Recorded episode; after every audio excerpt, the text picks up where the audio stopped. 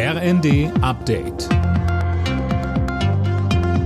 Stündlich neu. Auf den Punkt informiert. Ich bin Anna Löwer. Guten Morgen. Tennis-Ikone Boris Becker sitzt jetzt im Gefängnis. Wegen Insolvenzverschleppung hat ihn ein Londoner Gericht für zweieinhalb Jahre in Haft geschickt. Daniel Bornberg. Direkt aus dem Gericht hinter Gitter. Becker kann zwar noch Rechtsmittel einlegen, musste die Haftstrafe aber sofort antreten. Frühestens nach 15 Monaten könnte er auf Bewährung wieder freikommen.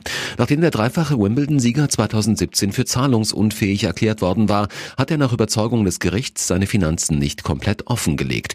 Er verschwieg unter anderem eine Immobilie in seinem Heimatort Leimen und überwies verbotenerweise hohe Summen an seine Ex-Frauen Barbara und Lilly.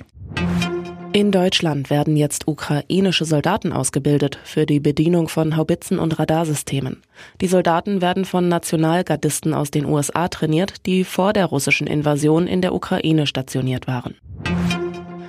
An der grünen Basis gibt es Widerstand gegen das geplante 100 Milliarden Euro Projekt für die Bundeswehr. Laut Redaktionsnetzwerk Deutschland will eine Initiative in der Partei, dass die Mitglieder darüber abstimmen. Mehr von Dirk Justes. Nach Angaben des Initiators Philipp Schmargold aus Schleswig-Holstein sind schon gut 1200 Mitglieder dabei.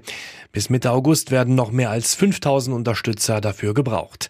Schmargold hält es für einen Fehler, die NATO als stärkstes Verteidigungsbündnis der Welt noch weiter aufzurüsten. Der Länderrat der Grünen will sich heute bei einem Treffen in Düsseldorf mit dem Thema befassen. Der Chef der EU-Grenzschutzagentur Frontex, Legerie, ist zurückgetreten. Er stand zuvor wegen der Affäre um illegale Pushbacks der griechischen Küstenwache in der Ägäis in der Kritik. Dabei wurden Geflüchtete auf dem Meer ausgesetzt.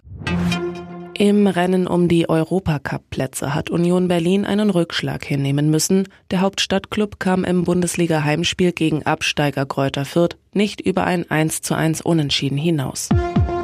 Alle Nachrichten auf rnd.de